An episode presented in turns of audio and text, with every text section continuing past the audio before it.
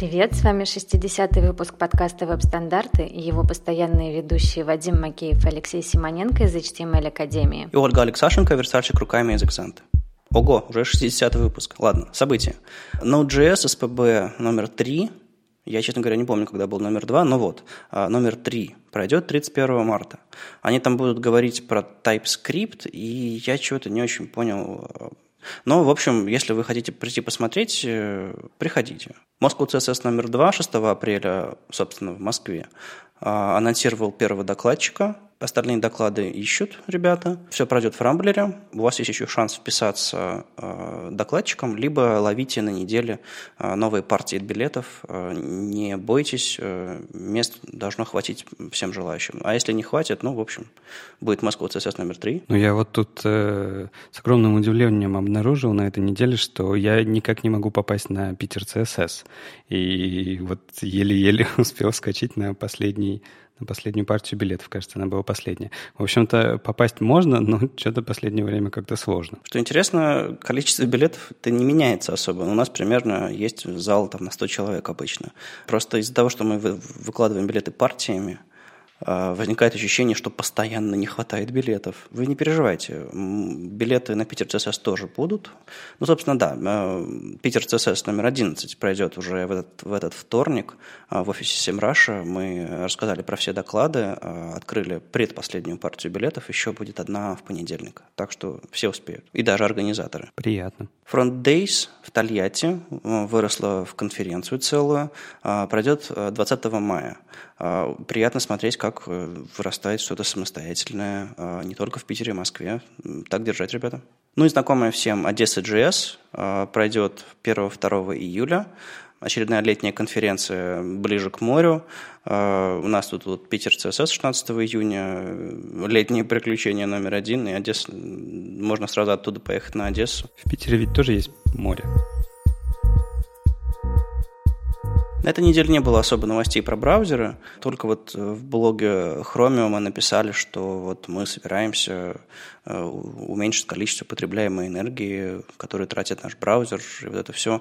Ну, то есть новость вроде бы старая, потому что как бы давно говорят, все меряются батарейками, кто как насколько экономит эм, энергию и вообще там, Edge, Opera, кто только к этому не подключался. Но в этом посте, довольно коротком, я зацепился глазом за одну интересную вещь.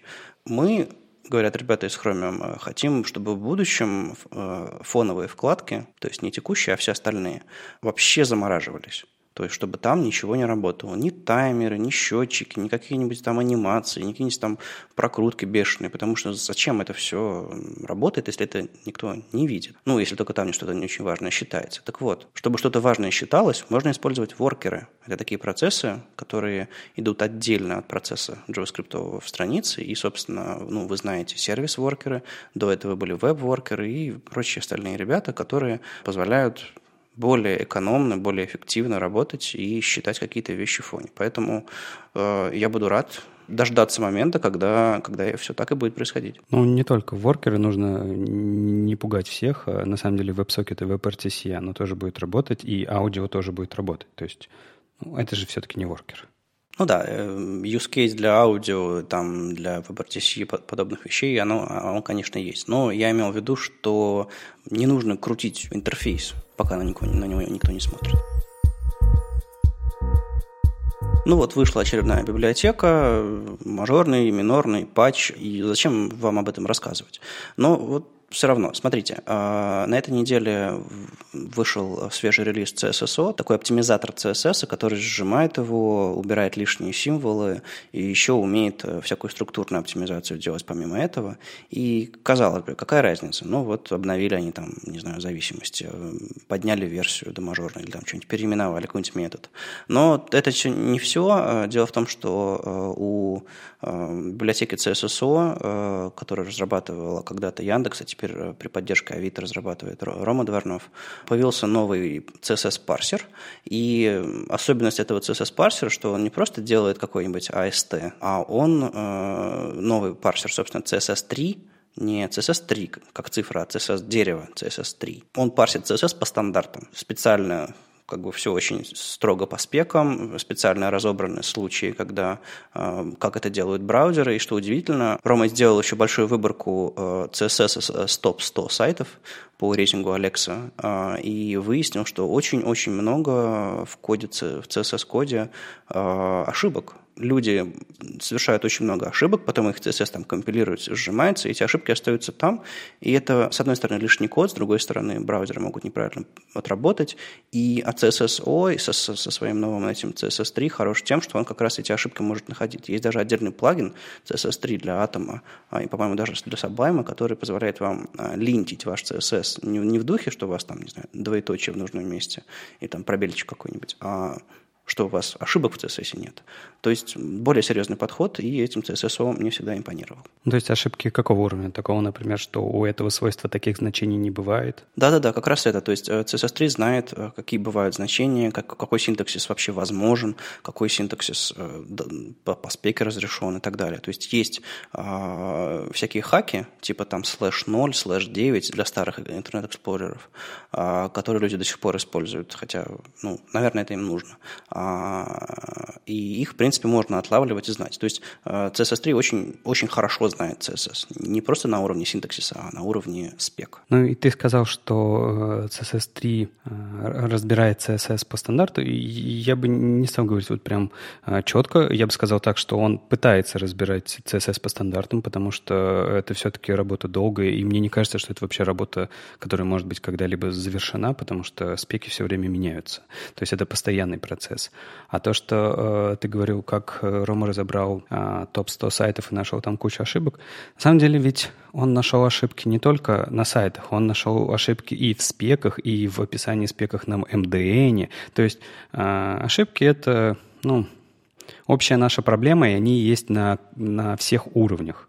А, ну, ничего страшного, так живем. Не, мне просто очень нравится эта инициатива сесть, и разобраться, как это, черт побери, работает, и сделать это правильно. И чтобы был инструмент, который не просто убирает лишние переводы строк и табы чистит, а делает ваш CSS правильным. То есть можно бесконечно заниматься структурной оптимизацией, которая опасная, можно удалять там действительно лишние пробелы, а можно удалить код, который ошибочный, которая ни в одном браузере не срабатывает. Это тоже одна из оптимизаций, но для нее нужно, а, для этой оптимизации нужно очень хорошо разбираться в CSS и хорошенько понимать все эти исходники. На этой неделе в веб-стандартах прочитала новость о новом расширении а, для Chrome CSS Piper. На самом деле а, это такая штучка, веб-инспектор для бедных, в том смысле, что, ну или не для бедных, а для дизайнеров как написано на главной странице этого расширения. А, смысл в том, что а, оно берет а, ну, стили, осеты, цвета с вашего сайта, и все показывает в очень красивом, таком удобном, человекопонятном виде. Мне очень понравилось. Я сразу пошла, попробовала на всех э, сайтах, которые мне подвернулись под руку. Очень удобно, э, что она составляет палитру, что она показывает э, шрифты, размеры и семейства. Ну, реально гораздо удобнее, чем э, веб-инспектор, потому что веб-инспектор, конечно, делали, видимо, какие-то программисты, и интерфейс у него такой не очень понятный. А эта штучка очень красивая и удобная. Ну, в общем, да, мы в новости подчеркнули, что эта штука в основном для дизайнеров, ну или людей, которые не против, чтобы интерфейсы были удобными и красивыми. Я знаю, и разработчики бывают такими. И она как раз очень хороша, ну, просто чтобы оценить, какая цветовая палитра у сайта, или э, в удобном виде скопировать какие-то параметры, э, типографику, там, отступы, еще что-то такое.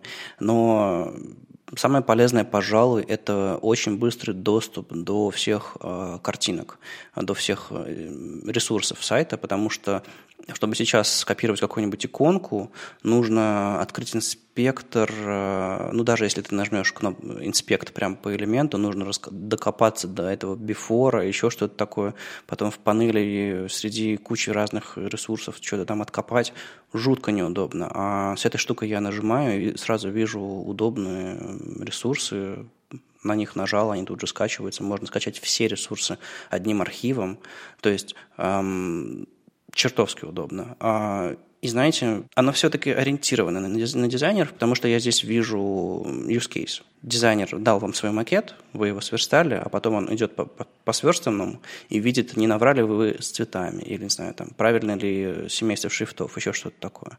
То есть, как инспектор, как такой инструмент для аудита верстки – со стороны дизайнеров. Может быть, вполне себе. Так что покажите вашему дизайнеру. А я вижу другой use case. Ты такой заходишь на какой-нибудь сайт, который тебе очень нравится, и крадешь оттуда все, весь визуальный стиль. На самом деле вот этот вот э, сохранение ассетов у меня не заработало на большинстве сайтов, видимо, потому что они слишком большие, там было слишком много осетов, и эта штука просто зависала. Но, наверное, они исправят. В общем-то, удивительно приятное расширение. Из-за того, что расширение на веб-технологиях, они очень доступно, их можно сделать удобно. А, я сам сделал там пяток разных расширений, для, что для оперы, что для хрома. Это прям очень хорошо сделано, мне оно, мне оно очень нравится, поэтому вот пример, пример очень хорошего расширения. Наши ребята на этой неделе наконец-то выложили вторую часть курса по СВГ. Он делался очень долго, много работы было в нем, э, очень такие, э, много деталей было, скажем так. И как и первый курс по СВГ, его делала Юля Бухлалова, Йоксель, при нашей поддержке. Или наоборот, не знаю, как лучше сказать. Ну, в общем-то, мы его выложили, он бесплатный. Э, это здорово, что мы их делаем бесплатными, потому что я считаю, что э, в СВГ хорошо бы разбираться. Хотя вот была дискуссия у нас ВКонтакте под новостью про этот курс о том, что э, не очень хочется разбираться в СВГ, нафига на это тратить времени, ведь я могу все в иллюстраторе сделать, и все. Я не хочу тратить на это время, нафига все это надо. Я понимаю, что, конечно, кормить тролли обычно не нужно, но почему-то, знаете, бывает иногда бомбит и приходится отвечать. И э, мой ответ вот всем людям, которые считают, что разбираться в СВГ не нужно, потому что есть редакторы, на самом деле нужно нужно разбираться в СВГ хотя бы как минимум для того, чтобы после того, как э, ваша СВГ, ваша векторная графика будет экспортирована из вашего редактора, пойти и руками ее поправить, потому что экспорт чаще всего не лучшим образом делает код. И неплохо бы понимать, что у вас в этом коде, что можно убрать, что можно оставить, как можно оптимизировать это. Ну и, конечно же, если вы хотите делать какие-то простейшие фигуры, а, я не знаю, вам нужно крестик для закрытия поп-апа или еще что-то, открывать ради этого редактор, если вы умеете нарисовать две линии, в векторе, то как бы, ну, это как-то несерьезно. Поэтому я всем советую проходить этот курс. Но, но я знаю, что иногда задания достаточно сложно даются. Ну, как сложно? Э, чтобы перейти к следующему шагу курса, нужно там набрать, по-моему, 90% по совпадению оригинальной картинки с тем, что ты там наверстал. Но, понимаете, внутренний перфекционист во мне не позволил мне, когда мы тестировали задания эти внутри, э, бросить все. Поэтому я с каждым заданием сражался до 100%. И иногда там, знаете, разница была исключительно в субпиксельном сглаживании. И я довел каждое задание до 100%, э, кроме одного. Э, и выяснилось, что я просто пошел с другой стороны его решать. То есть визуально они идентичны, но если сравнивать очень глубоко, там была тоненькая-тоненькая сеточка различий, просто из-за того, что по-разному одну и ту же вещь можно сделать в СВГ. В общем, увлекательно очень было, и вот Оля тоже вроде бы залипла, да? Ой, да, я прям решила посмотреть э, курс, и реально очнулась э, где-то там через 20 минут такая, о боже, надо же пойти читать дальше статьи к подкасту, а не делать дальше курс. Но у меня, кстати, пока вот не было проблем с выполнением заданий на 100%. Правда, три испытания только было пока знаю, мне прям очень нравятся курсы, у них есть какой-то гипнотический эффект, что ты э, начинаешь и прям не можешь закончить. Ну, в смысле, не можешь оторваться, пока не закончишь все полностью. Хорошо, что они не такие длинные, да, что все-таки можно их закончить физически. Ну вот я зашла в профиль в первый раз за год, и мне там показали, сколько курсов у меня не пройдены, и я почувствовала какой-то дискомфорт от того, что столько всего не пройдено. Нет, на самом деле психологический эффект, он очень-очень серьезный. А курс очень полезный. Я же вот зашла и поняла, что я многого не знала. Прям, конечно, вот запомнить все в процессе, пока ты делаешь ну, невозможно, но, по крайней мере, попробовать, а потом по справочнику быстренько найти все, что тебе нужно, отлично работает. Ну, я хочу немножко резюмировать. Леша совершенно правильно в самом начале сказал, СВГ а, недостаточно рисовать. СВГ – это не растер. Это не просто картинка, которую вы один раз нарисовали. И даже если вы можете ее растянуть там насколько угодно, э, от иконки до, до фоновой картинки на странице, это интерактивная графика. Это самое главное в ней, что вы выдали картинку, а, а потом уже можете отдельные ее части запрограммировать, поменять при наведении или, или каким-то тайм-аутом, или каким-нибудь CSS-анимацией, да хоть скриптом.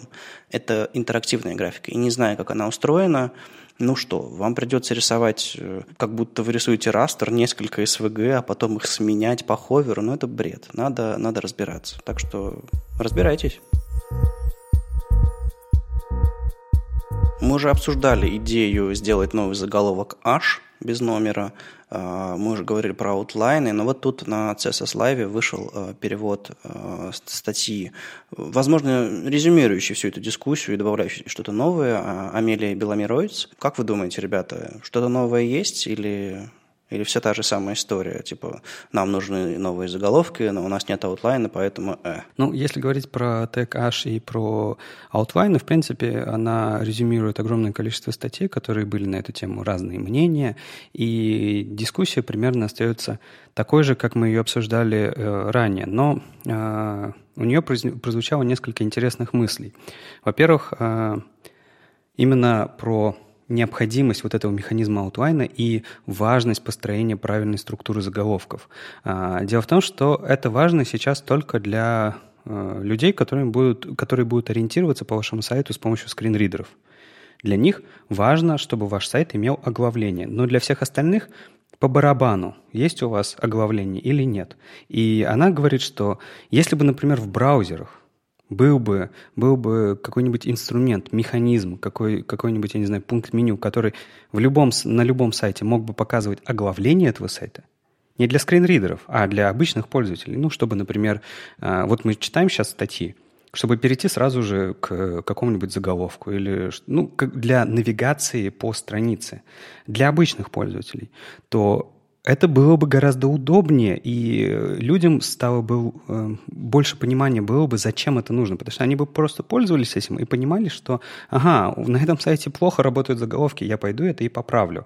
А когда это где-то какой-то скринридер, который я никогда в глаза не видел, очень тяжело себе представить необходимость этого. Она э, предложила вот такое вот э, добавление в браузеры, которое Э, могло бы помочь справляться с этой штукой? На самом деле, во всяких браузерах, которые не мейнстримовые, там раньше это был браузер Opera, а потом какое-то время это был браузер Vivaldi, он вроде бы до сих пор еще живой, и там много всяких фишечек. Были разные альтернативные способы навигации по страницам.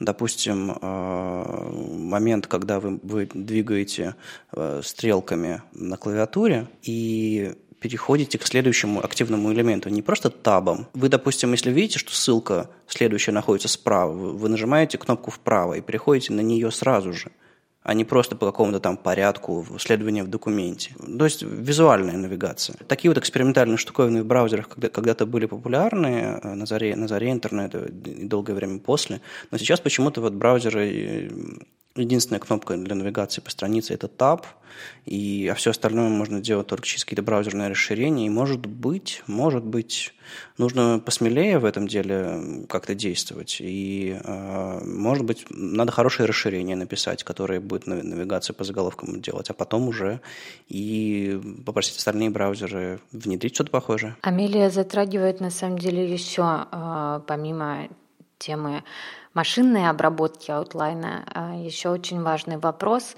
о том, как мы сами, разработчики, а, выбираем и используем заголовочные теги и вообще логическое разделение документа. А, я, когда читала статью, я опять же вдруг вспомнила все свои вечные ну, сложности с тем, какой заголовок поставить. Во-первых, там, какого уровня, а, во-вторых, а что делать, если я вот считаю, что у меня вот есть H1 на странице, А есть еще вот какой-то совсем маленький заголовок H5, а между ними ничего нет, и как-то неудобно себя чувствуешь. Ну, то есть э, она на самом деле задает вопрос в этой статье, а как вообще, какова ваша логика? Пройдитесь там по своим сайтам, которые вы делаете, и посмотрите, как вы это используете к вопросу о спецификациях и регистрации того, что мы реально делаем, противовес тому, что думали спецификации, э, думали разработчики, которые писали спецификации, что мы будем делать.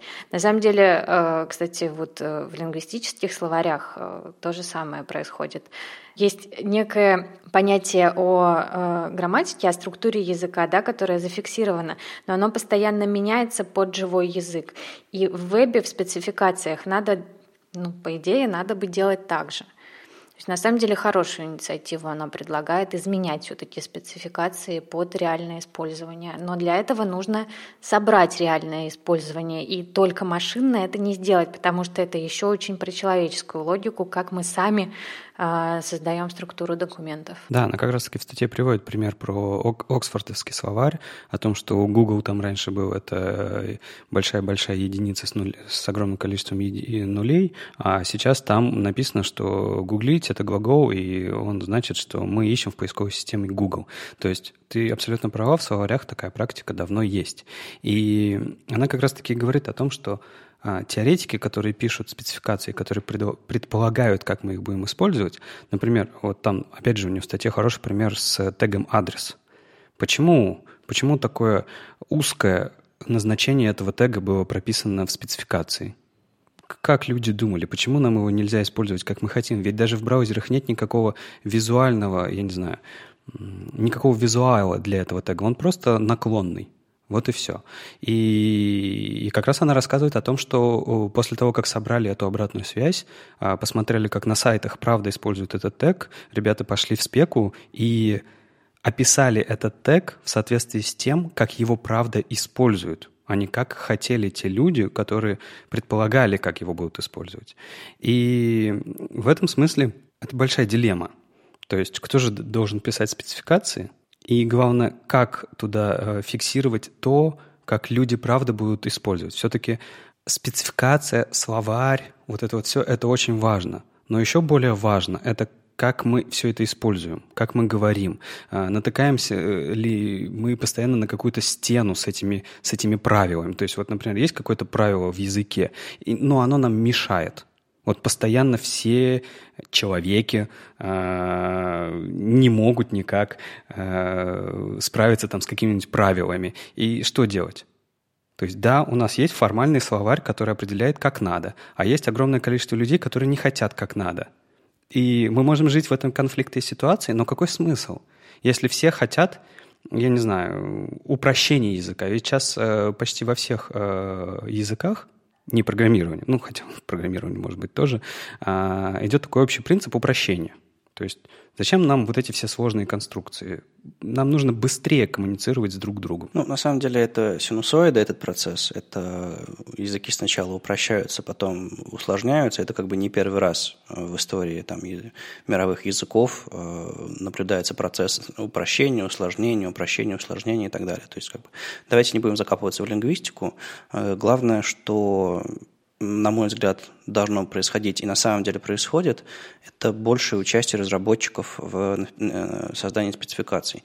И на самом деле все больше в последнее время слышно о э, общественных группах, так называемых community groups, э, которые стартуют обсуждение спецификаций.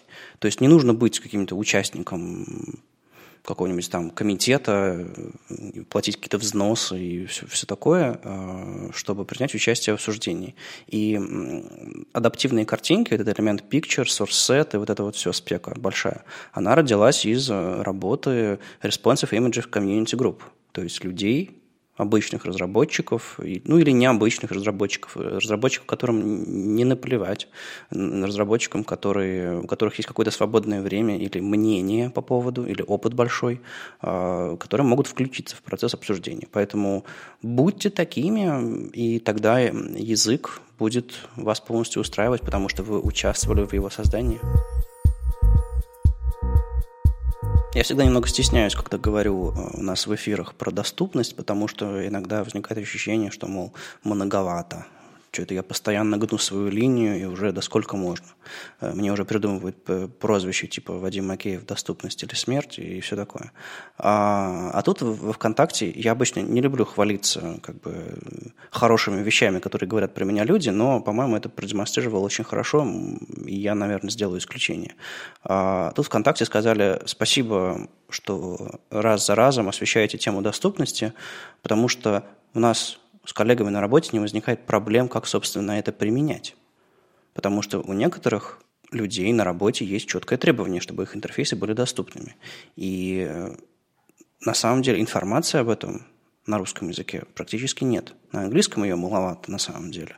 А тут вот мы в этом участвуем. Поэтому давайте мы, ребята, продолжим гнуть нашу линию и и людям будет это полезно. Неужели ты хочешь рассказать про статью Иры Адринуку? Ну да, собственно, это такое было интро. Иры на этой неделе было много, ее много переводили на русский язык, и одна из статей, э, Виктор Пасынок на Хабре перевел статью «Правила использования ARIA в HTML». Правила там, в общем-то, базовые, о которых э, много говорится. Ну, например, э, используйте семантические HTML-элементы в пользу ARIA. Есть, такая, есть такое заблуждение, что типа, ну, мы тут наговнокодили, а теперь облепим это все ARIA-атрибутами, и все станет доступно. Нет, это так не работает. Точнее, это так работает, но это как это контрпродуктивно. Потому что вы сначала делаете неправильно, а потом пытаетесь все это исправить, и это, ну, странно. Поэтому, э, если вы вместо кнопок расставили дивы и добавили к ним roll button, вам нужно будет много чего дополнительно еще сделать, чтобы они действительно были нормальными. Поэтому используйте встроенные семантические элементы, ссылки, кнопки, таблицы для табличных данных и, и прочие, прочие, прочие структурные элементы, чтобы э, интерфейсами можно было пользоваться. А если у вас уже используем какой-то семантический элемент, будь то заголовок, кнопка, еще что-то такое, не нужно из изменять его нативную семантику. Об этом тоже Ира говорит, а, и это совершенно точно, потому что непонятно, как дальше поведут себя скринридеры или там любые другие альтернативные, альтернативные браузеры, а, потому что вы одну роль меняете на другую, но элемент может повести себя как-то иначе. Проще вложить какой-нибудь элемент, допустим, не знаю, кнопка в заголовок вложена. Это вполне себе нормальная ситуация ситуация. Дальше она рекомендует э, делать интерактивные э, элементы с ARIA доступными для всех сред, то есть не просто для, он клик для мышки, а еще и э, думаете, что на нее можно нажать и там и пробелом, и энтером, и как угодно, если она сфокусирована. То есть э, не, не залипайте в своем окружении, в котором вы разрабатываете интерфейс. Наверняка это десктоп. Думайте о том, что есть совершенно другие среды, вплоть, вплоть до печати, но это как бы отдельный кейс, если, если ваши интерфейсы нужно печатать. Тут есть отдельный еще пункт про то, что э, интерактивные элементы лучше не прятать с помощью role presentation или aria hidden true. Но это если вы, если вы понимаете, что вы делаете. Да, действительно, не стоит пытаться прятать какие-то важные, значимые вещи, потому что они могут, э, опять же, вступить в конфликт, и э, какие-то элементы будут сфокусированы, но недоступны, потому что вы сказали, что их не должно быть. В общем, тоже проблема. Ну и, пожалуй, самое важное, что на самый конец Ира оставила, что у интерактивных элементов должно быть описание. И самый простой способ сделать описание э, элементу какому-либо, на который сфокусировались, это просто вставить в этот элемент текст. Ну, то есть, если у вас есть лейбл какой-то элемента формы, там должен быть текст. Если у вас есть ссылка на какой-нибудь твиттер, то там, даже если в дизайне нарисован, нарисована птичка, то этого мало. Нужно написать Twitter внутри. Или ARIA Label туда приделать, чтобы пустая ссылка приобрела какое-то значение, кроме визуальной этой иконки птички, которая всем зрячим скажет, что это Twitter. А, а тем, кто не знает, что это Twitter, что она скажет? Да ничего не скажет. То же самое с другими элементами. Поэтому не забывайте текст, а если текст туда, туда ну совсем никак не вставить, не забывайте прописывать а, атрибут ARIA Label. Скажи мне, как э, эксперт в доступности, как человек доступности или жизнь. Вот простой use case. Давай, чтобы из каждого выпуска можно было бы что-то вынести всем. Там даже в комментариях спрашивали. Вот я, например, использую э, иконки, SVG-шные иконки. Uh, у меня есть uh, символьный файл с SVG-шками, я его как-то подключаю через use, использую себя в коде. Там, я не знаю, внутри ссылки у меня должна быть иконка, я использую там SVG, use, xlink и все дела. Мне нужно это убирать с помощью ARIA Hidden. И если нужно, то на какой элемент мне нужно ставить этот атрибут? На use, на SVG, на ссылку, не знаю. Ну, дело в том, что э, обычно все эти элементы, которые... Э, библиотека иконы, когда подключается, она это отдельный какой-то блок, там с помощью JavaScript она подключается или с помощью прямо на страницу вставляется. И она, она чаще всего, по-моему, display none, да? Не-не-не, я не про это. Когда, давай допустим, что у нас э, external э, символы работают в браузере. Это же современ... в современных браузерах уже и так все работает. То есть я не говорю про вот эту вот всю колбасню с символами. Я говорю и, э, кусочек кода SVG-шного, который использует символ. Ну, смотри, если ты вставил иконку, и тебе не нужна никакая интерактивность, вставь ее с помощью AMG и задай ей alt пустой атрибут. И тогда читалка проигнорирует эту картинку, потому что у нее прямо стоит пустой атрибут. Это первый шаг. Как бы, если вам не нужна интерактивность, не нужно вкручивать систему иконок интерактивных SVG-шных, потому что, ну, зачем мусорить в коде, если можно не мусорить? Уж не говоря про то, что SVG-шную иконку можно кинуть фоновой картинкой в вашем CSS. Ее в HTML вообще не будет. Но если вам нужна какая-то интерактивность, если вам удобнее использовать такую систему иконок, то именно на тот элемент, который вы вставили, SVG-шный, с юзом. И нужно написать uh, role presentation или aria hidden true, чтобы сказать, что эта штуковина не имеет никакого значения. Эта штука исключительно визуальная. Хорошо, окей, так понятно. Ну, я тут никакой не эксперт, вы не подумайте, я ничего серьезного с доступностью не сделал, я просто пытаюсь подчитывать и делиться своими находками. А если у вас на работе что-то интересное есть, uh, прям требование от заказчика сделать доступно по каким-то там по какому-то чек-листу и по каким-то там стандартам доступности. Расскажите нам об этом и, может быть, приходите к нам в гости, поговорим об этом. Так что зовем. А еще Ира на неделе рассказывала, а, по-моему, на прошлой уже, как она с помощью CSS линтит HTML. Ну, то есть, по сути, подключает разные штуковины, описывает в CSS селекторы, которые матчатся на HTML, написаны неправильно. И как только такое HTML написано неправильно, сразу появляются какие-то красные рамочки, и вы понимаете, что вас ваш HTML э, можно улучшить. Это довольно известный способ, э, и есть разные там, и Хейден Пикеринг такими вещами занимался, еще кто-то. Но Ира снова эту тему подняла и под это дело написала расширение Alex, а, которая, собственно, при его включении, его активизации на странице подсвечивает все там а, нужным цветом, и вы понимаете, что с какими-то элементами на странице у вас есть проблемы.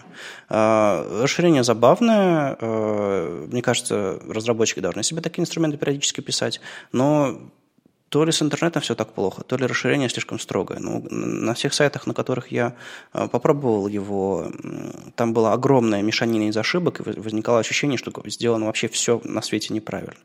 Может быть так, а может быть надо по умолчанию выводить менее строгие правила и показывать только самое критичное, а с остальным уже разбираться в следующем шаге. Иначе расширением неудобно пользоваться. Но в любом случае поставьте, посмотрите, как ваши интерфейсы, которые вы разрабатываете, выглядят, и, может быть, вы узнаете что-то новое, как можно э, все сделать правильно. Ну, расширение еще, конечно, ругается не просто на, там, на какую-то доступность или еще что-то подобное. А оно ругается еще там, на всякие атрибуты он клик, говоря о том, что как бы все это от обработчика с обочины нужно вешать снаружи. И оно такое, знаете, opinionated, то есть там есть четкий, четкий взгляд Ира, что, мол, такие вещи делать нельзя. Но иногда, не знаю, в атрибутах он клик, люди данные хранят аж. Я уж не знаю, занимается этим Яндекс или нет, но было такое время. Так что, наверное, некоторые, не все, что говорят это расширение, как бы супер важно и супер ошибка, но задуматься и попробовать что-то новое узнать об интерфейсе, который вы разрабатываете, почему нет? Ну, просто он клик это и правда как-то...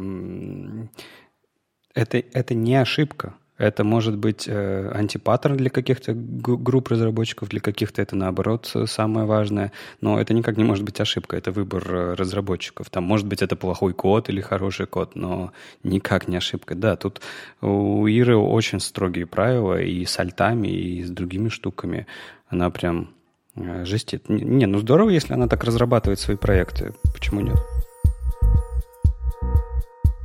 А я сделаю этот сайбар за, за 5 строк, сказал некто Станислав на Хабре, и всех нас немножко повеселил на этой неделе. Ну, в общем-то, э, Вадим в начале э, недели скинул нам с Олей эту ссылку в наш чатик э, подкаста с такими, знаете, возгласами. Там, там убивают детей, что-то происходит не так. Не знаю, как это, Оль, как это для Оли выглядело. Я зашел, посмотрел. Да, и правда, вжух за пять строк. И правда, пять строк. И правда, здорово, классно. Но забыл, правда, Станислав сказать, что это в рамках большого а, как-то, я даже не знаю, это, это система управления или библиотека Webex, которая называется. И, конечно же, он забыл совершенно рассказать о том, что сама библиотека Webex, которая там около 500 килобайт или где-то около того, она тоже, конечно же, нужна, чтобы этот э, сайт-бар за 5 строк у вас получился. Ну, вы понимаете, да, почему Вадима бомбануло в начале недели от этого? Нет, ну правда. Я понимаю, что Хабар это еще, еще тот серпентарий, что мы все понимаем, что делать, подключать фреймворк только ради сайбара не нужно. А, но просто, наверное, не нужно выбегать с криком «всего пять строк» на чистом CSS. Или вот такие вот вещи, когда ваше CSS решение там абсолютно неюзабельное, когда, когда это пять строк конфига к фреймворку, который весит там полметра. Ну, в общем, ребята, дружите с головой. Да ладно, это просто желтый заголовок. Что такого? Ты просто давно не читал желтую прессу, видимо, да?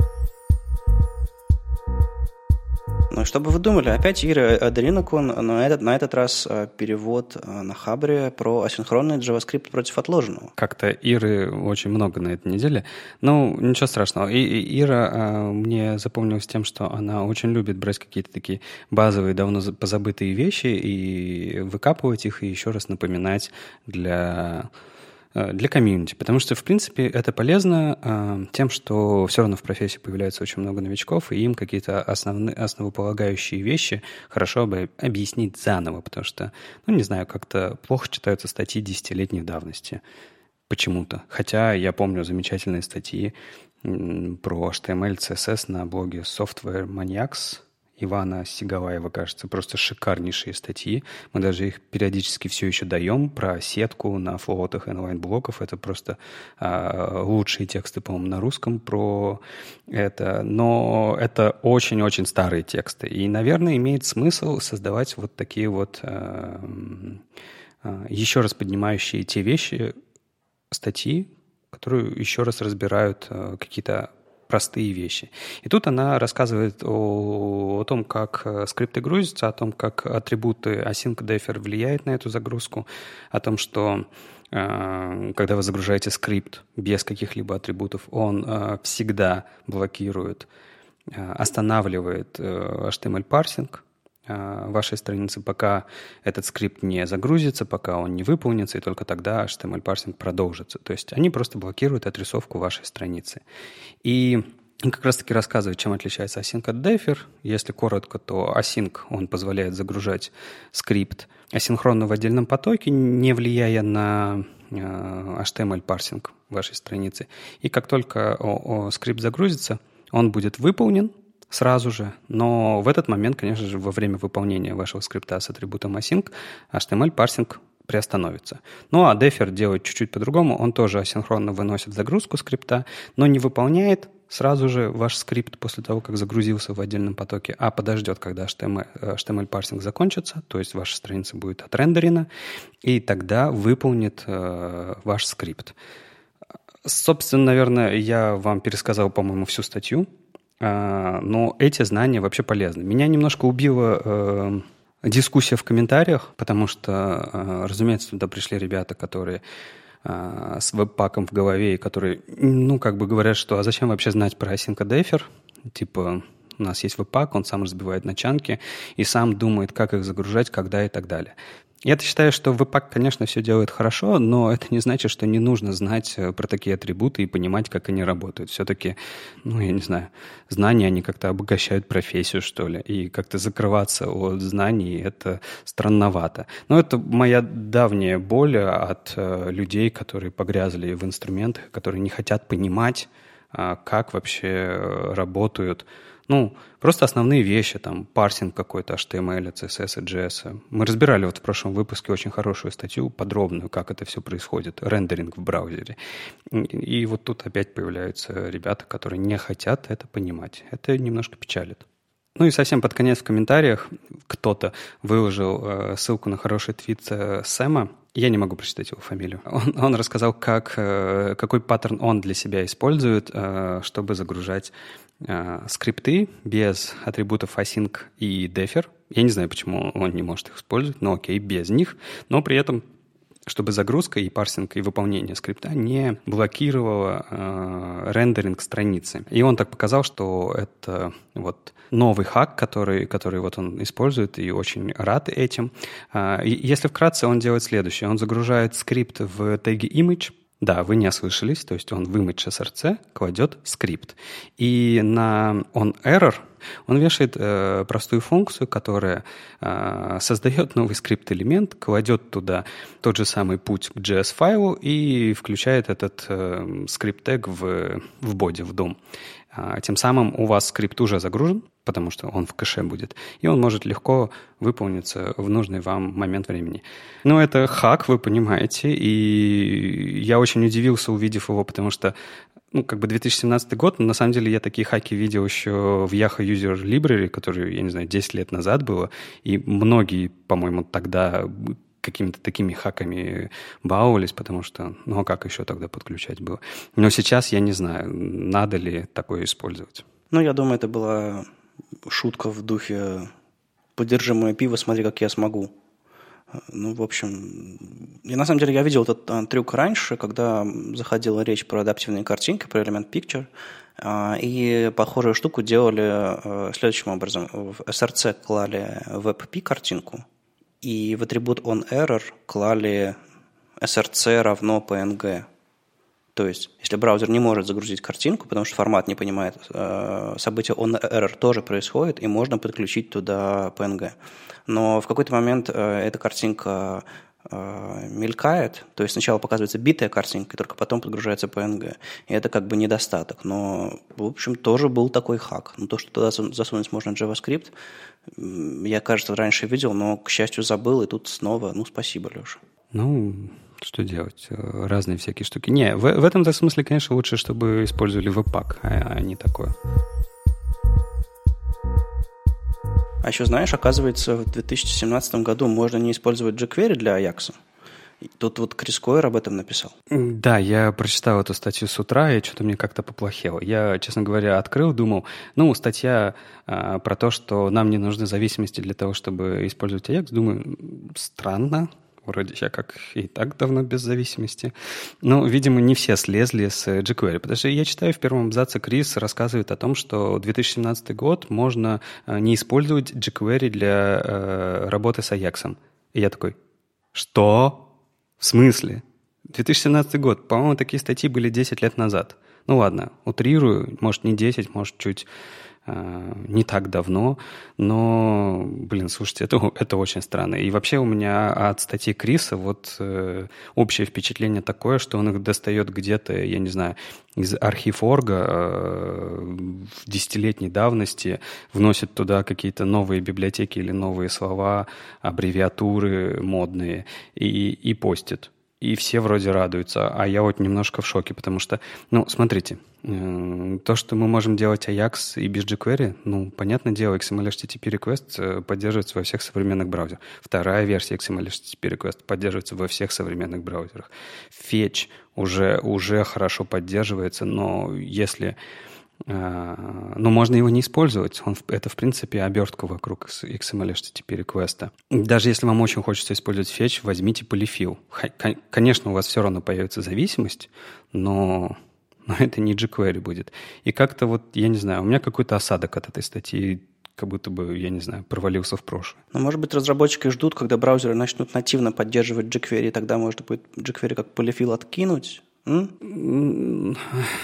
Не, не знаю, бред какой-то. На самом деле я помню дискуссии, мы сидели с индексоидами, я тогда еще работал в опере, и были дискуссии, а может нам в браузерах намертво кэшировать версии jQuery нужных нужных там сборок. Ну, чтобы в, бар, в браузере всегда был кэш полезных библиотек. Там, не знаю, bootstrapчик какой-нибудь, jQuery, какой-нибудь Normalize нужной версии. И ты такой щелкнул пальцем, и раз получил у себя и никакой загрузки, никакого парсинга, в браузере все есть. И React туда еще подкинуть, ну, чтобы быть, шагать в ногу с трендами. Ну, ты говоришь, что ты бы хотел, чтобы у JavaScript была стандартная библиотека, более э, подходящая для разработчиков именно, э, а не вот эти вот э, сверхабстрактные гибкие API, которые у них есть, с которыми можно было бы работать. И она была бы зашита прямо в браузер, прямо в язык, и было бы хорошо. В принципе, у большинства языков есть std-lib, в какой-то мере JavaScript такого не хватает. Но не знаю, не знаю, насколько это нужно, потому что что-то очень быстро все меняется, и всегда, и все пишут по-своему, поэтому и у всех, главное, э, зависимости и задачи разные, и ты где-то, э, вот даже в те же самые функции вызова Аякса, э, ты там вставляешь какие-то свои кусочки кода, которые тебе нужны. Я не знаю, прокидываешь собственные заголовки или как-то по-особенному обрабатываешь твой результат, потому что у тебя сервер там особенным видом отдает результат. Ну, то есть вот эта гибкость, она, в принципе, хороша. Но я согласен, что std либо в JS, ну, было бы прикольно, если бы она была. Ну, то есть ты бы хотел, чтобы был какой-нибудь low-dash встроен в браузер или еще что-нибудь такое? Ну, например. Это не обязательно должен быть low-dash, но принцип ты понял. Ладно, теперь другой вопрос. Когда вы последний раз писали на jQuery что-нибудь? Очень давно. Три года назад? Нет, э, шесть-восемь лет назад. Ого.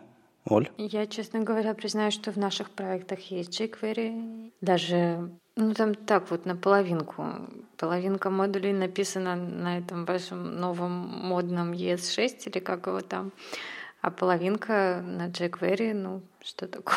Не, я, я ничего против jQuery э, с, э, как библиотеки, как фреймворка, как библиотеки не имею, потому что у нас на самом деле у самих в Академии э, те, э, тот legacy код, который еще остался в публичном доступе, там тоже используется, причем старая библиотека jQuery, ну, это просто потому, что а, писали в самом начале очень быстро, и было совершенно все равно на неоптимальные подходы и так далее. Э, оптимизация уже пошла позже. И из всех новых страниц уже, уже давным-давно там нет никакого jQuery, но э, в старых есть. И, опять же, его выпиливали не потому, что ну, jQuery — это фу, а потому что не, не было необходимости в jQuery, только поэтому. То есть все время какая-то осознанность, э, что я использую, использую и зачем? Ну, я немного хочу защитить не то чтобы Криса Койера, а сообщество, для которого он пишет. А, если почитать примерно, что и как пишет сам Крис Койер на CSS Tricks, это ведь его авторский блог, в котором он иногда даже пишет сам, он то про WordPress, то про jQuery, то еще что-то такое. И Видно, что у Криса есть сильный бэкграунд такого, знаешь, фрилансера, который из готовых э, инструментов на рынке сделает что-то быстрое, простое и доступное. И на самом деле у него есть широкая публика, для, которых, для которой это интересно и важно. Поэтому э, говорить о том, что, господи, сколько можно об этом писать, но ну, это немножко такой пафос в этом всем появляется, странный. А очень много людей используют WordPress, jQuery, Bootstrap и так далее. И то, что Крис написал, ребята, можно не использовать, ну, почему нет? Не, я не к тому, что зачем Крис это пишет. Э, в интернете для всех есть место. Не только для Криса, есть и люди более странные. А, и это все нормально. Это, слава богу, интернет более-менее э, свободная часть. Хотя не знаю. в общем, а, я не против, что он пишет про это. Я бы не сказал, что это из-за того, что у него какой-то бэкграунд фрилансера, где он собирает из больших инструментов. Я с моим каким-то э, видением вижу, что он просто пишет статьи, которые собирают больше всего трафика для того, чтобы на сайте было больше всего трафика, чтобы лучше всего продавалась реклама, чтобы он получал лишнюю денежку. Я для себя вижу это так. И, и, я, кстати, не говорю, что это плохо. Это абсолютно нормальный подход. Э, в этом подходе нужны статьи, которые э, простые, с простыми заголовками, которые чаще всего будут искать. Э, как использовать Ajax без зависимости – отличная вещь. Я думаю, она очень хорошо зайдет в поисковиках. Ну, а я сам давно не использовал jQuery, потому что я могу себе позволить, наверное, как человек, не разрабатывающий каждый день интерфейсы в рамках каких-нибудь проектов или заказчиков, я могу позволить себе пользоваться какими-то новыми вещами, поэтому я давным-давно не пользовался а, jQuery и, наверное, уже не вспомню, как это делается. Не потому, что я какая-нибудь там элита разработки, а потому что, ну, вот такая-то у меня специфика моей работы. А то, что вы каждый день пользуетесь jQuery, опять же, это не стигмата какая-то, ничего в этом страшного нет. Просто э, делайте это осознанно. Понимаете, что вам инструмент нужен, а в какой-то момент не нужен, поэтому он уже становится legacy, он становится чем, тем, что, чем-то, что мешает вам двигаться дальше, и вы отстаете от э, более прогрессивных техник. Не, ну а почему Legacy? Они же выпускают новые версии, они поддерживают новые браузеры, старые они отбрасывают, э, поддерживают какие-то современные браузерные API, чтобы их собственные методы работали быстрее. Мне кажется, а, все абсолютно нормально. Просто мне кажется, э, смысл в таком вот э, в такой библиотеке, которая умеет очень много всего, он потихонечку отпадает, потому что все стараются делать э, либо совсем жирные приложения, где там не jQuery тебе нужно, а совсем другие библиотеки, фреймворки, либо у тебя э, простые вещи, для которых jQuery, ну, уже как-то жирноват. И вот этого вот э, среднего места, для jQuery, оно вот тяжело находится. Я думаю, что оно еще есть, но с каждым разом все тяжелее и тяжелее будет. Ну, знаешь, я иногда вижу э, на улицах людей, у которых там какая-то травма, они идут, не знаю, там со стростью или с костылем, и я понимаю, что когда они очень сильно опираются на него, э, им действительно сложно, у них там, не знаю, там болит нога или что-то такое. А, но иногда я вижу людей, э, которые, видно, уже идут с тростью, которым это уже не нужно, и они просто несут ее с собой – они шагают на двух ногах, но для того, чтобы уверенно сделать шаг вперед, они ставят ее рядом. Они даже не опираются на нее, они просто привыкли к ней. И есть такой момент, в, когда ты оправляешься от травмы, когда ты продолжаешь пользоваться, не знаю, чем-то, что тебе помогает, хотя тебе это уже не нужно из привычки. Так вот, подумайте, вы опираетесь на jQuery или просто носите с собой? Владислав Почепцов, э, звезда нашего потока на Medium е веб-стандартов, который регулярно приходит к нам с новыми свежими переводами. Спасибо тебе. Тут пришел с новым, и Майкл Шарналь, э, собственно, в его в переводе рассказывает о том, как э, реализовать пуш-уведомления на фронтенде и бэкенде. Майкл Шарналь сделал такое прогрессивное веб-приложение, но это не так важно, ISS Observer, то есть наблюдатель за МКС. То есть вы сможете с помощью этого приложения понять, в какой момент э, над вами пролетает Международная космическая станция и попытаться ее увидеть, не знаю, э, невооруженным взглядом или через какие-нибудь там телескопы. И простое вроде бы приложение, но его главная суть в том, что вы не думаете постоянно о космической станции.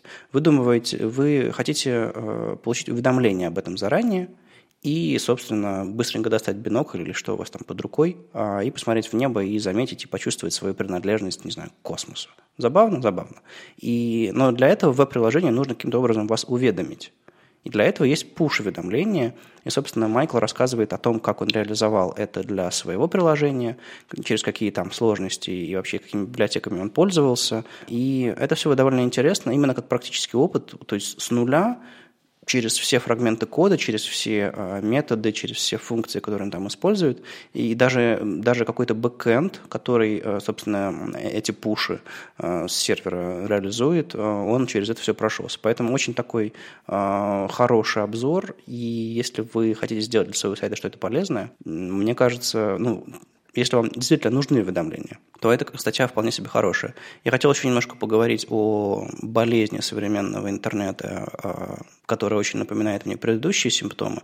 Помните, раньше мы заходили на сайты, у нас открывались поп-апы, угу. да, и мы тут же закрывали их даже не глядя, и это все привело к тому, что в браузере до сих пор э, существует, э, в браузере когда-то появились, до сих пор существует э, блокировка поп-апов, которые, которые не вызывает пользователь. То есть, если скрипт автоматически открывает окно, и так далее. То есть, в, не знаю, в банке, в онлайн-банке, которым я пользуюсь, э, там до сих пор счет открывается в отдельном окне, и браузер, браузер его блокирует. Казалось бы, ну, в 2017 году мы уже давно знаем, как поп-апы открывать, и что их лучше вообще не открывать, но тем не менее. А, а вот сейчас появилась новая болезнь а, уведомления. На десктопе в браузерах появилась э, возможность отправлять уведомления, даже если вы на этом сайте не находитесь. Для этого нужен там сервис-воркер, для этого нужно немножко кода, а, и браузер вам в фоне, если у вас там он открыт, э, покажет какое-то уведомление, которое будет запущено с сервера. И каждый сайт, на который, я захожу сейчас, ну ладно, много сайтов, а, показывает мне попапчик этот. Просто потому, что это новый модный инструмент. Не потому, что вам есть что мне сказать. Не потому, что я очень оценю то, что вы мне скажете этим уведомлением, а просто потому, что вы можете это сделать. И в итоге э, возникает большое недоверие к этим уведомлениям. И знаете, у меня ни с одного сайта не включено ни одно пуш-уведомление, даже с почты, потому что я не доверяю я понимаю, что меня будут тревожить чаще, чем я этого хочу. И в наших руках, как разработчиков, э, может быть, вернуть это доверие пользователей, предлагать э, не просто, когда человек зашел на сайт, тут же ему подписаться на почту, тут же присылать ему больше уведомлений и так далее, а когда он захочет сам, или когда возникнет пример такого поведения, который, в котором ему будет полезно получать уведомления, только тогда ему предлагать. И тогда это заработает по-настоящему. В общем, разработчика. Ответственность в ваших руках. Это, кстати, интересно, что а, ведь речь была про push notification, да? И у, там, понятно, Edge они все еще думают, будут они реализовывать это или нет, а у Safari они, по-моему, не собираются это реализовать, потому что у них есть свои notification. И как бы и эти и это, по-моему, не по спеке, это их собственная фигня, и, и которая у них давно реализована, и они не хотят ничего менять. Я правильно помню? Ну, дело в том, что есть просто уведомление, когда у вас браузер открыт, и вы можете э, отправить э, уведомление прямо сейчас, и оно появится вне интерфейса браузера на уровне системы. Web Notification. Web Notification, да. А есть Push Notification, собственно, система, которая позволяет вам с сервера получать push, и это событие, но для этого нужен, нужен фоновый процесс, там, воркер и вот это все. То есть это немножко другая история. Да, я понял. И я просто пытался вспомнить, э, я-то пользуюсь Safari, в котором нету, слава богу, push notification, но там есть Web Notification. И я вот открыл в, в в Safari есть отдельный пункт Notification, где можно посмотреть все сайты, которые тебя просили, и увидеть, разрешил ты там им или нет. И я тоже никому не разрешил, и более того, я вспомнил, что это всегда очень бесит, потому что ты заходишь на сайт, и он тебя начинает долбить. А давай-ка, причем модальным окном, да, на который нельзя, э, которому нельзя сказать, давай я попозже решу, а ему нужно именно прямо сейчас почему-то. А, и это очень бесит, потому что хочется скорее нажать Escape, закрыть это все к чертям и идите вы нафиг, я пойду почитаю что-нибудь на другом сайте. И чаще всего ведь э, это используют на новостных сайтах. А слава богу, в новостных сайтах э, конкуренция большая. То есть, ну, вы меня раздражаете, окей, я пойду читать другой. Я знаю про эту боль все на самом деле, потому что э, это считается ну, успешной маркетинговой стратегией навязывать человеку пуш-уведомления, навязывать э, ему какие-то попапы типа полайкой, открывать ему окна с рекламой. И судя по тому, что это продолжают использовать годами, оно как-то работает. Ты, ты вот говоришь успешная стратегия, потом говоришь вот эти вот все безумные вещи про полайкай меня, подпишись на меня, э, следи за мной оно как-то не складывается. Я просто хочу понять, вот есть мы люди, да, которых это раздражает, и которые не ходят на сайты, которые это делают, но есть же какие-то люди, ну, которые отвечают на вот эти вот предложения. Иначе никто бы, ну, маркетологи бы этого не делали. Ну, я думаю, они отвечают, потому что они хотят поскорее с этим расстаться, забыться и так далее. Но, например, а, крестик, он гораздо менее видный, чем а, возможность согласиться. Часто ведь так делают, правильно? А, делают все для того, чтобы человеку проще было назвать, нажать, а, ладно, отстаньте от меня, Натя, заберите мой, я не знаю, лайк, мою почту, мою почку, а, только дайте почитать. Ну, тут ведь можно еще немножко повернуть в сторону маркетинга, он бывает как краткосрочный, долгосрочный. И вот эти вот подходы в духе мы, мы вбросим все, что, хоть что-нибудь, может быть, что-нибудь прилипнет – это один подход. А подход, мы сделаем хороший товар, мы расскажем про него, и только когда это нужно, мы предложим подписаться, лайкнуть и так далее, это другой подход. То есть даже базовая вещь, которую используют в нативных приложениях, когда ты первый раз заходишь, у тебя не спрашивают э, разрешение для доступа к фотографиям каким-нибудь. А когда ты хочешь сделать фотографию внутри приложения, то тогда, тогда она спрашивает. И это на самом деле даже заслуга больше операционной системы, чем э, самих приложений, потому что это все штуки были выведены с момента установки в момент э, запроса этих э, штук. Потому что раньше, допустим, на Android, если вы ставите приложение, оно у вас спрашивало все, и вы вздыхая нажимали «Ок, разрешу, иначе я не могу его установить». А потом Android переключился на модель э, запроса э, доступа к нужным API, когда вы именно только собираетесь пользоваться. По-моему, на iOS это было сразу, но могу ошибаться. То же самое на самом деле нужно сделать в вебе и рассчитывать на какую-то долгосрочную историю. То есть, если вы понимаете, что человек провел какое-то время на сайте или он вернулся на ваш сайт, вот тогда он подпишется. А вбрасывать в него все на свете, ну, вы понимаете, что может быть, это сработает, но люди будут раздражены. А, вы, скорее всего, не запомните, что я был раздражен, и покажете мне это снова. Ну, в общем, мы уже скатились на другую тему. Ну да, всегда хорошо, что альтернатив много, и да, есть отвратительные сайты, но вы просто это понимаете и не ходите на них. Поэтому нужно как можно больше разных проектов одной тематики в интернете, чтобы конкуренция была хорошей. И у нас есть еще несколько, несколько тем, которые я назвал междисциплинарными, скажем так. Хорошо быть профессионалом в своей профессии, делать свою узкую задачу и понимать, что ты делаешь, быть крутым и как свысока смотреть на все остальное вокруг. Но еще лучше понимать, что происходит в других отделах, в других профессиях, смежными с тем, чем ты занимаешься. И на этой неделе запустилось новое шоу «Дизайнер против разработчика».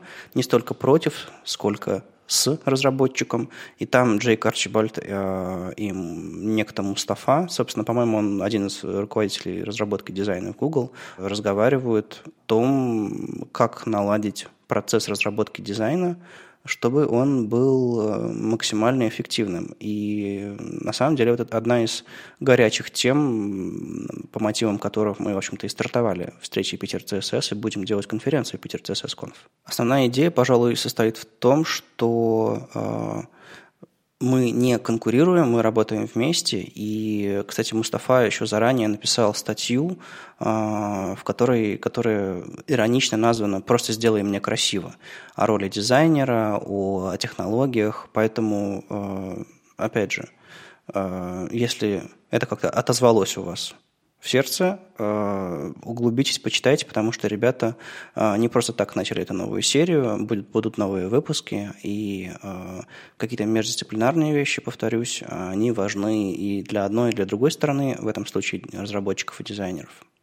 А еще Юрий Бура снял серию скринкастов про настройку и деплой приложений на Node.js. Опять же, причем здесь фронтенд, о чем мы об этом говорим? Опять же, междисциплинарная история, когда мы, с одной стороны, а, понимаем, как сделать наш фронтенд, с другой стороны, должны иметь возможность его куда-то выложить. И поэтому минутка DevOps, посмотреть эти скринкасты и понять, как, как там поднять, настроить сервер, это тоже может быть полезно. Вот, э, ребята, кто из вас э, подобными вещами умеет заниматься? Я сразу скажу, нет, не умею.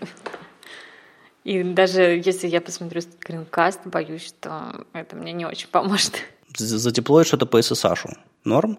Да, но при чем тут Node.js?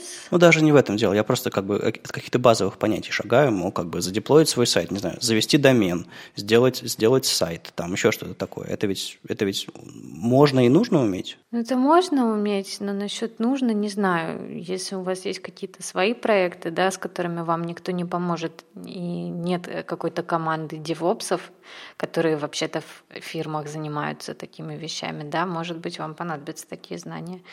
Но в больших конторах, как правило, есть специальные люди, которые все это умеют. А, я, мне кажется, знаете, что э, вы немножко э, усложняете. Я вообще считаю, что такие знания, они э, не совсем междисциплинарные. Почему, не знаю, ты их отделил? Мне кажется, что это абсолютно фронтендерские знания, потому что сейчас большинство вещей делается нодой, развернуть ноду у себя локально ты должен уметь, иначе как ты это запустишь? Ты же не будешь звать себе к себе, я не знаю, кто это делает. Эникейщики, еще есть такие? В общем, я даже не знаю, кто и как это будет делать. И это просто часть фронтенда сейчас. И, и, это не, и это не говорится... Я не говорю о том, что вы должны уметь разворачивать в продакшене это все депой там и все, и так далее. Это, нет, это окей, ладно, может быть, это и не ваша задача, но у себя локально уметь все это поднять, ну, хотя бы по какой-то инструкции, ну, по-моему, это э, самое нужное, потому что иначе как вы будете экспериментировать с новыми инструментами, с новыми, там, я не знаю, возможностями, э, попробовать э, в эту сторону, попробовать в другую сторону, посмотреть, а что будет, если мой, ну, сделать какой-нибудь специально медленный, я не знаю, фронтенд сервер себе, который будет специально все ресурсы с задержкой отдавать, чтобы посмотреть, как оно, как ваше приложение будет жить. Мне кажется, это абсолютно э, фронтендерская задача. Может, я, может, я со, со своей точки зрения немножко перегибаю, но мне почему-то так кажется. Ну, одно дело поднять себе поставить, скачать установщик ноды с сайта, а потом написать npm install, а потом gulp какой-нибудь, чтобы локальный сервер стартовал, потому что там уже все готово. Это как бы один уровень. DevOps. А, и мне кажется, на таком базовом уровне, ну, я согласен, а, нужно знать. Но, допустим, если у тебя, не знаю, какой-нибудь голый Linux, а, какая-нибудь Ubuntu голая на сервере, и ты с ней по SSH общаешься и ставишь там, не знаю, там какой-нибудь Nginx, э, какой-нибудь там ноду еще что-то такое, и пытаешься поднять там сайт, это, ну, как сказать, с этим интересно поиграть, но я бы не стал считать это частью фронтенда. Да, я согласен. А если говорить о том, что э, вот ты, ты упомянул, э, поднять себе, завести себе домен, завести себе хостинг, разместить туда э, свой сайт не для компании, а для себя, мне кажется, это знание совсем не фронтендерские. Мне кажется, это знание общее в том числе и фронтендерские. Потому что, ну, как-то странно, когда ты занимаешься э, в IT-разработкой, э, не уметь такие вещи. Это как э, хорошо бы знать вообще, как, э, я не знаю, работает интернет. Ну да, хорошо бы. Не то чтобы это важно, не то чтобы ты без этого не сможешь жить. Нет, конечно, сможешь, но хорошо бы знать. Это, это расширение кругозора. А если ты хочешь э, развиваться, становиться более профессиональным, э, тебе нужно его потихонечку расширять, расширять и идти все время вперед. Нельзя как бы долбить в одну точку. Не, ну я согласен, что возможность э, завести себе там, не знаю, домен, прописать там DNS у хостера и залить что-то там хоть по FTP, это, можно сказать, айтишная компьютерная грамотность, э, потому что, ну, ну, на самом деле сейчас это все, не знаю, можно похостить на гитхабе, и это все упрощает сильно. Но, опять же, нужно разобраться со всякими там CNAME, DNS и прочими, и это сложно назвать общими знаниями, это что-то очень специфическое. Но мы же считаем, что Git — это общие знания. Ну, там все-таки человеческий язык, а, используется плюс-минус. Команды у них не всегда логичны, и ключи иногда прыгают туда-сюда. Э, не все так хорошо в этом королевстве. А, но это не значит, что это какая-то э, опциональная штука. Это очень важная штука, уметь, причем работать не только с гитом, а просто с системами контроля версий.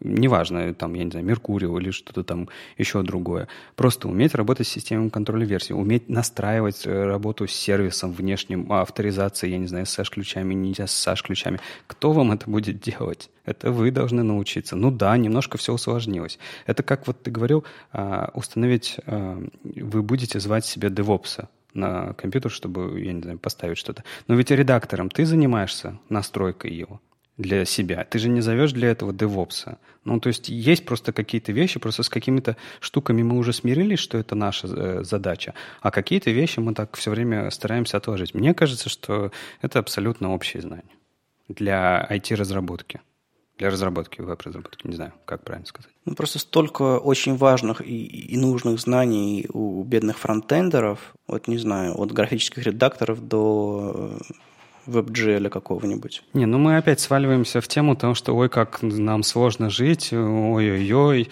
все болит, пальцы онемели, что же я буду делать? Ну, ну, правда, ну что. Да, сложно, но как бы это все возможно получить. Все эти знания не такие сложные. И не нужно э, э, воспринимать это как что-то, что мы должны объять в один момент, однократно. Нет, это все приходит с опытом, постепенно, там, тема за темой, не надо все сразу сделать. Но это не говорит о том, что надо закрываться от этих тем. Нет, я только верстаю, я не хочу ничего знать про ноду. про, про установку ноды локально, например. Или я ничего не хочу знать про галп. Ну, как бы, если хочется развиваться, нужно потихонечку смотреть на другие темы. А может быть, не нужно, если тебе э, устраивает тот стек или тот скоп, область знаний, в которой ты хорош. Э, просто я к тому веду, что не знаю, есть всякие гендерные стереотипы, что типа мужчина должен то, женщина должна это, а есть некоторые стереотипы в профессии, что если ты как бы пишешь HTML, CSS, то следующий шаг, куда ты должен пойти, это обязательно должно быть серьезное программирование, DevOps и так далее. Но можно же сделать шаг, шаг в сторону дизайна, можно сделать там project management, что угодно. Я к тому, что это все важная штуковина, но одновременно э, меня радует, что появляется профессия DevOps, что появляются люди, которые э, занимаются исключительно процессами э, контроля версий в компании, когда достаточно таких людей и достаточно серьезный процесс. То есть, наверное, каждому рядовому разработчику и верстальщику можно всего этого не охватывать. Хотя это полезные навыки, и вот если судить о человеке как о едином специалисте. Ну, я тут имею в виду, что смотри, э, я не говорю, что ты должен быть человеком, который будет все разворачивать. Точно так же, как э, мы, когда разговариваем про типографику, про шрифты, это не значит, что ты становишься шрифтовиком. Или когда мы разговариваем про дизайн, это не значит, что ты должен рисовать дизайны. Ты должен э, понимать, с чем ты работаешь. Точно так же, как мы говорим, что дизайнерам хорошо бы понимать, что делают верстальщики. Мы не говорим о том, что нет, дизайнер, давай верстай все сам до конца и впрод. Нет же, правильно? Мы говорим о том, что ему хорошо понимать, а, для чего он все это делает. И тут та же самая история. Ты делаешь приложение, которое кто-то где-то будет разворачивать в интернете. Хорошо бы понимать какие-то общие принципы, как живут приложения в продакшене, чтобы э, не делать глупостей в своем коде, который потом отправят туда и который потом будет хреново работать. Окей, okay, с этим соглашусь. Иметь энциклопедический взгляд на мир, когда ты понемножку, но все знаешь и можешь поддержать любую тему, это, эта история мне близка. А, и понимать, как работают какие-то процессы, но не заниматься, не знаю, подъем, поднятием всего этого э, на профессиональной основе, это вполне себе нормальный компромисс, окей. А я бы вот хотела ничего этого не знать, ничем этим не заниматься. Ну так вот, если по-честному. А, ну, мне как гуманитарию и верстальщику немножко тяжеловато разбираться во всех этих галбах, нодах и другой фигне. Но опять же, я понимаю, что это развивает мой мозг. И нельзя это игнорировать. Если вдруг рядом не будет какого-то другого разработчика, который сможет э, мне помочь, ну, придется помогать себе самой, и лучше сделать это как-то заранее. Не, ну тут, тут, тут, Оля, я с тобой, например, согласен. А, скажу вот в чем.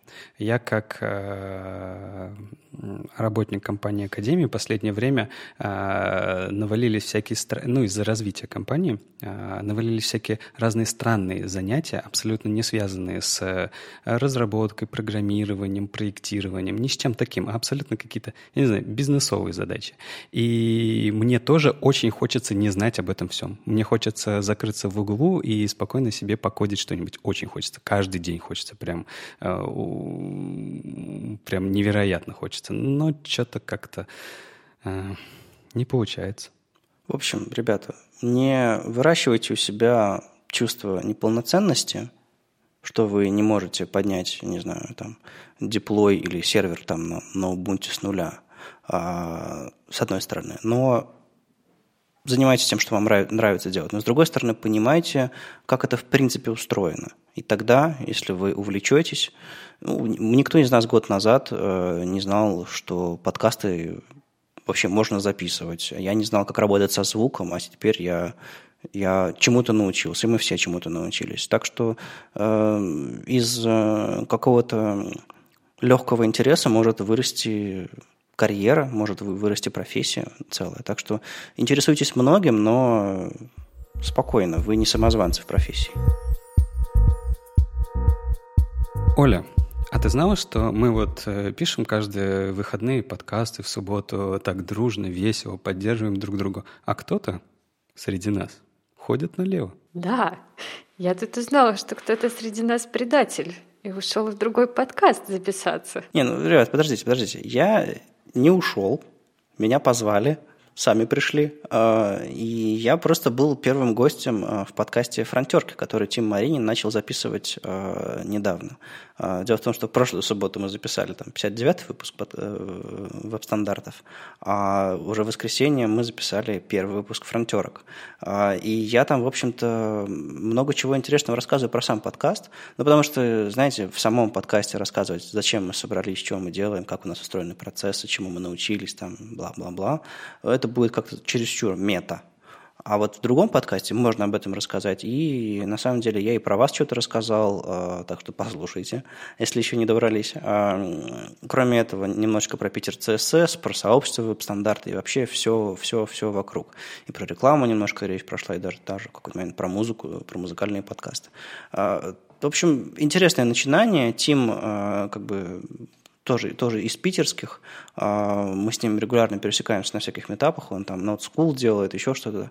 В общем, эм, интересно, когда люди находят себе микрофон и начинают пробовать что-то. Мы были такими же год назад, теперь у нас 60-й выпуск. Мы, конечно, не заматерили до уровня радио Т, но э, это наша регулярность, с которой мы, с которой мы собираемся раз в неделю и записываем, она, в общем-то, сделала из нас уже ну, каких-то полупрофессионалов. И всегда очень интересно смотреть на то, как стартуют новые подкасты. Поэтому мы с удовольствием рассказали в новостях веб-стандартов про, про первый выпуск. Э, подписывайтесь. Э, ребята, э, у Тима появился ссылка на, на iTunes, там есть RSS и все на свете. Он, на самом деле, гораздо более подкастер, в том смысле, что он гораздо больше подкастов слушает, чем мы с вами. Мы их записываем, а он их слушает. Ладно. В общем, если хотите узнать больше про нас и чего мы делаем, чего мы тут записываем, слушайте первый выпуск. Не, ну раз ты рассказал, что ты про нас там рассказывал, придется пойти послушать, потому что... А вдруг ты про нас что-нибудь плохое сказал? Конечно, глупости какие-нибудь наверняка. С вами был 60-й выпуск подкаста «Веб-стандарты» и его постоянные ведущие Вадим Макеев и Алексей Симоненко из HTML Академии. И Ольга Алексашенко, верстальщик руками из Экзанта. Мы, повторюсь, ждем новых идей, новых гостей.